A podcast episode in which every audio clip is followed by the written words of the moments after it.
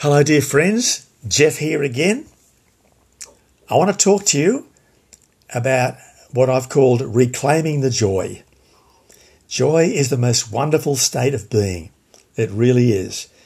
Uh, it means a state of perfect contentment, regardless of our circumstances, our situation, whatever we're experiencing. Joy is the most wonderful thing. Uh, it's uh, really a deep rooted, inspired happiness. In the Bible, in Nehemiah 8.10, uh, Nehemiah says, the joy of the Lord is your strength. And that's why uh, this topic is about reclaiming the joy, because many of us, when we first become a Christian, uh, and that may take uh, quite a while, it may be a, maybe a um, over a period of weeks or months or even years, or it can be a very sudden thing, a moment by moment decision. Suddenly we realize we're Christians, and immediately we're going to experience joy an absolute wonderful feeling that everything will be right from now on. And uh, that's that's what God wants us to have. But the problem we face in life is that we all go through trials, experience pain, and even suffering. And that can rob us of our joy. So I'm going to talk to you now about reclaiming that, do- that joy.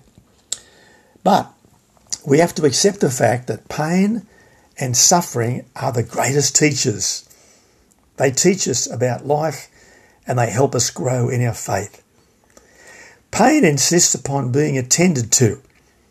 God whispers to us in our pleasures, speaks in our consciences, but shouts in our pain. It is his megaphone to rouse a deaf world. So wrote uh, C.S. Lewis, Clive Staples Lewis, from his book, The Problem of Pain.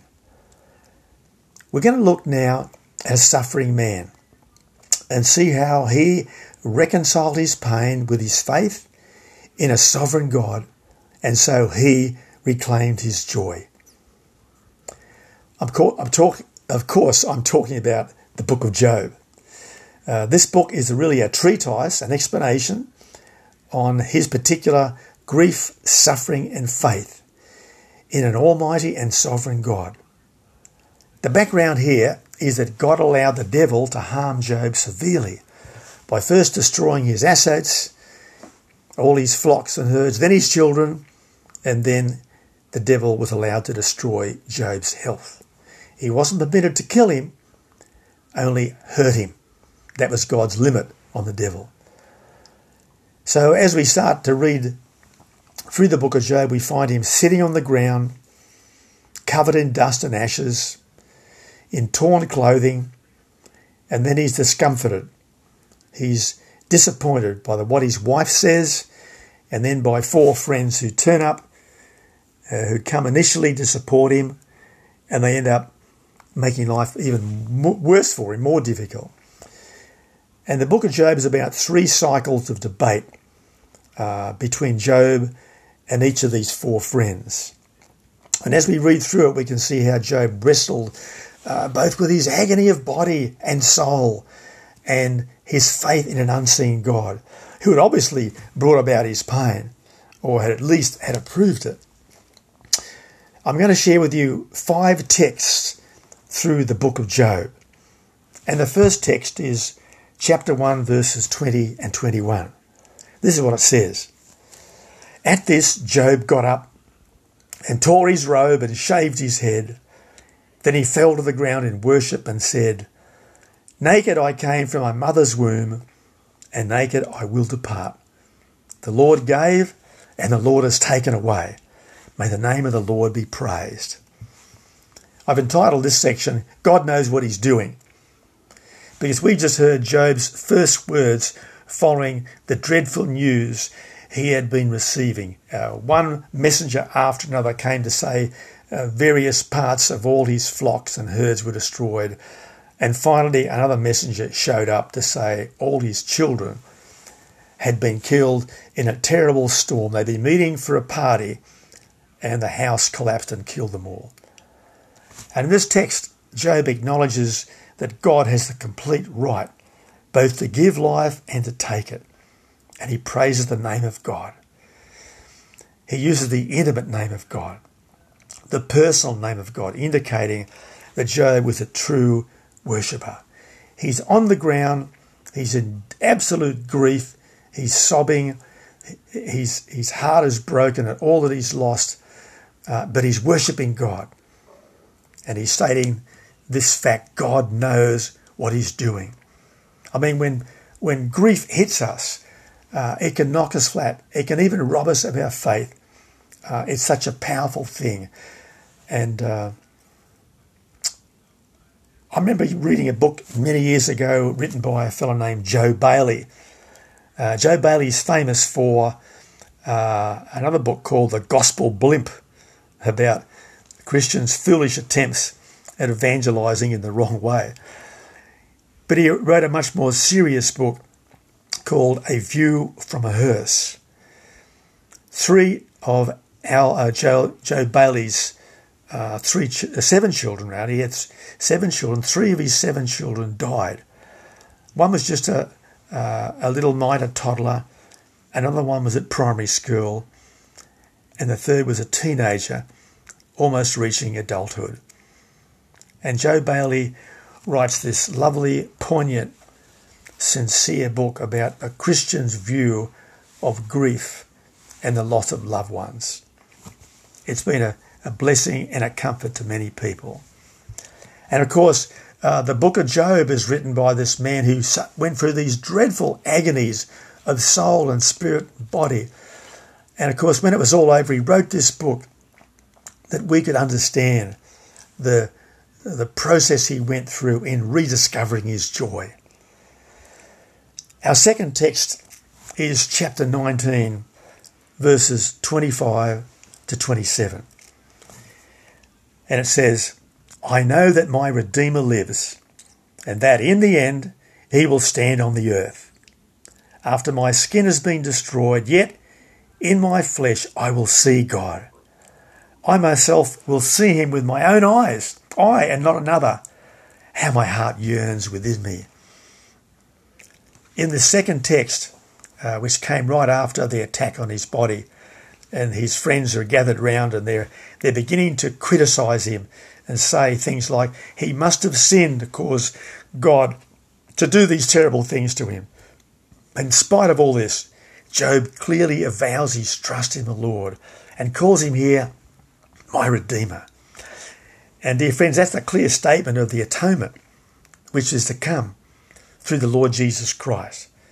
That on the cross he paid the penalty for all our sin and becomes our Redeemer.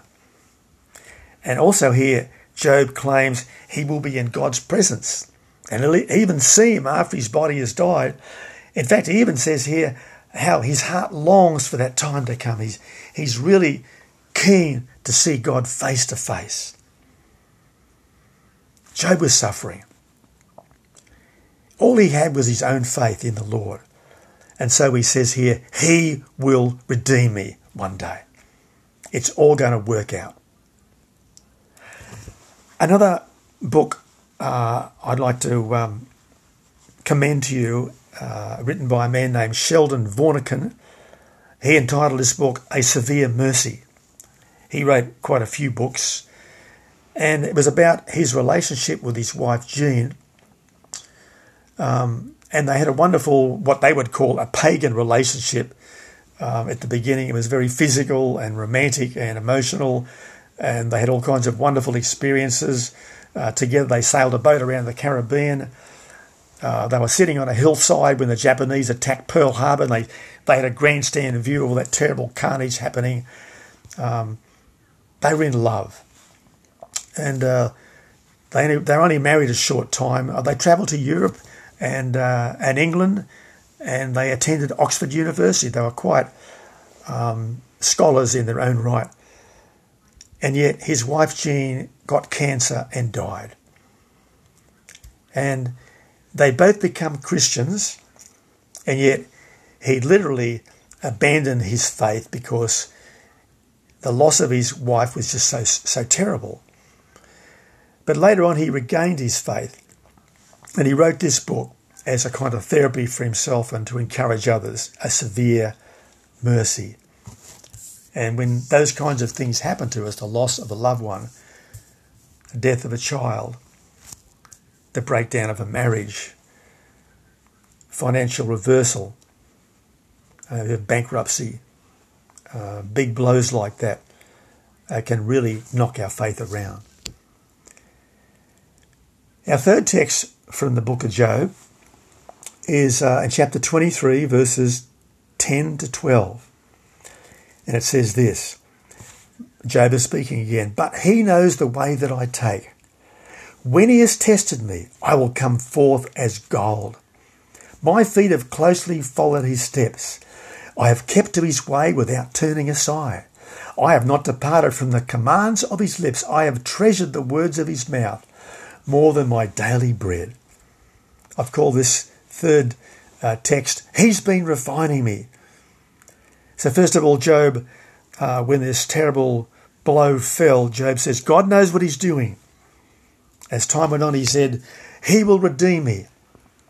And now he's reached the point of understanding that He, God, has been refining me. This, this is like a vow of trust in, in the process of sanctification, which always involves suffering. And Job is starting to see his trial as a refining and a testing of his faith in God's faithfulness. And he stands firm on his earlier faith, which is what we all have to do when we suffer these kinds of dreadful setbacks. He even says, I treasure his words. I will mention another book about the death of a loved one. This was written by C.S. Lewis who I quoted at the beginning, uh, he called this book A Grief Observed, which is certainly an understatement. His wife, Joy Davidman, who was a well known poet and an author, she also had cancer and died. And I remember reading this book many years ago after I became a Christian. I began to read all of his books. And uh, like Sheldon Vanauken, he virtually uh, went into deep depression. He couldn't believe that God would take this this dear woman from him because he was he, he was certainly an older man. He was well into his fifties when he got married, he, and he was he resigned himself to be to be a uh, confirmed bachelor, uh, like his older brother, um, and yet he had this wonderful marriage relationship, which was the joy of his heart, and yet God took his wife from him. He also wrote this book I mentioned, A Grief Observed, to encourage people who go through similar circumstances. Our fourth text is from chapter 28 and verse 28. And Job says, The fear of the Lord, that is wisdom, and to shun or depart from evil, that is understanding. Uh, we find this verse, the fear of the Lord, is the beginning of wisdom also in the book of Psalms the book of Proverbs, and the book of Ecclesiastes. And here, Job is stating his personal conviction of God's Old Testament covenant.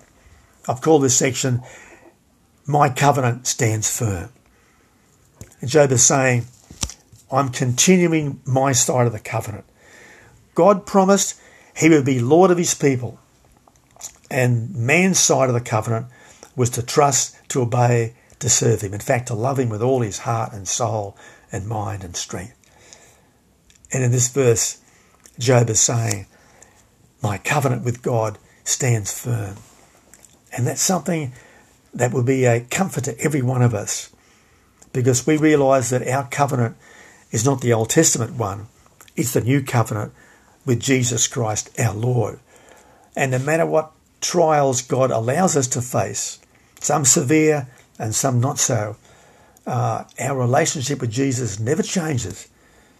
He said, I will, I, he, Jesus himself said, I will never leave you nor forsake you. He said, um, My sheep hear my voice and they follow me, and I give them eternal life, and no one shall snatch them out of my hand. My Father, who has given them to me, um, no one shall snatch them out of his hand. We are held by the hand of God, and nothing can change that. And one of the things we have to grasp, as Job did when we're going through a severe trial, no matter what the circumstances are, is that it doesn't affect my relationship with God. It doesn't affect my salvation. It doesn't change my eternal life. I'm still going to stand before God in glory in heaven one day. This life is passing away. This trial also will finally pass away. Beloved, if you're going through a severe trial, God knows. He knows all about it. He understands what you're going through. He's allowing it he won't let you suffer beyond that which you are able to withstand. He'll take you to the very edge uh, or the very limit of our endurance. But there comes a time when the trial is over. And that's our fifth and final text, where God shows up and Job speaks to God after God is, is uh, told Job a few home truths. Then Job replied to the Lord, I know that you can do all things. No purpose of yours can be thwarted. You asked, Who is this that obscures my plans without knowledge? Surely I spoke of things I did not understand, things too wonderful for me to know. You said, Listen now, and I will speak. I will question you, and you shall answer me. My ears have heard of you, but now my eyes have seen you. Therefore, I despise myself and I repent in dust and ashes. And I've entitled this text, number five, He's given me a new perspective. That's an understatement because when God shows up and we're confronted with Him, with His glory, with His holiness, with His majesty, with His power, with His terror, that's, that's certainly a new perspective. Job is confronted after these three cycles of debate with his friends, and the fourth friend also has his say, Elihu. Uh, he sees God in a, in a storm cloud, in a thundercloud. And beloved, God always turns up whenever our trials have achieved their purpose. We can be sure that God will show up and God will reveal his mystery, his purpose to us. He'll tell us why these things have happened. Don't forget in James uh, chapter 1, where James is talking about trials, he said, If any of you lack wisdom, let him ask God, who gives to all without holding back. You know, God will tell us, Ah, oh, now I see what this was all about.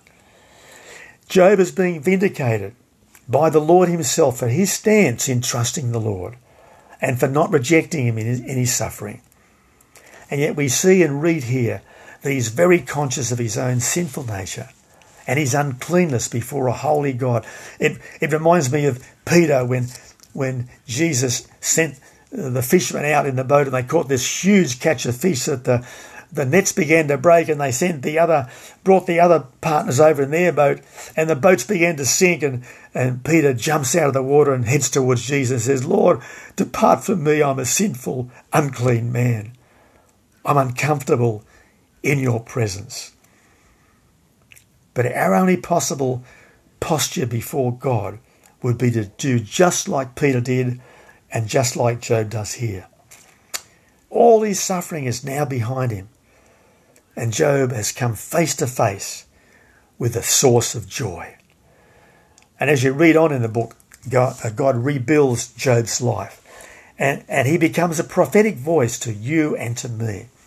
For he sits down and writes out this book in great poetic detail. It's a, it's a book of oriental poetry about how one man's suffering led to his joy being reclaimed. Dear ones, we've been skimming over Job and considering these five few passages. There's so much more to understand in the 42 chapters of this book. It's an exercise in understanding pain and the place of pain and suffering in our spiritual growth. For, beloved, there's no growth in Christ without suffering. Now, the book of Job which I commend to you, is a tough read. I've got to admit to it. I've read it dozens of times, and the first half dozen times it was a real mystery to me. And I began to get the feel of it. I began to see the point of it. I began to see the, the rhythm of it. It's a really tough read. Yet it is a crucial message from our Father in heaven to all of us who face heavy trials. In fact, who are going through heavy trials right now. In fact, dear ones, it is essential reading for the believer who wants to mature in Christ. And and those of us who want to continually live in joy, we have to understand the place of the trials and sufferings God will provide for us. Now, few people will experience suffering like Job the loss of his complete assets, the death of all his children, um, and all his friends turn against him. But the testimony of this book is to lead us back into our relationship of trust in our God. Dear ones, if we say we trust God with our lives and experiences, we can be sure that our faith in Him will be tested, and sometimes it'll be tested severely. But the outcome our, that our God plans for us is for understanding in Him, of Him, and that our joy will be reclaimed and restored. God bless you as you seek the Lord, seek to know His Word, seek to obey Him, seek to serve Him, and seek to love Him. God bless you and goodbye.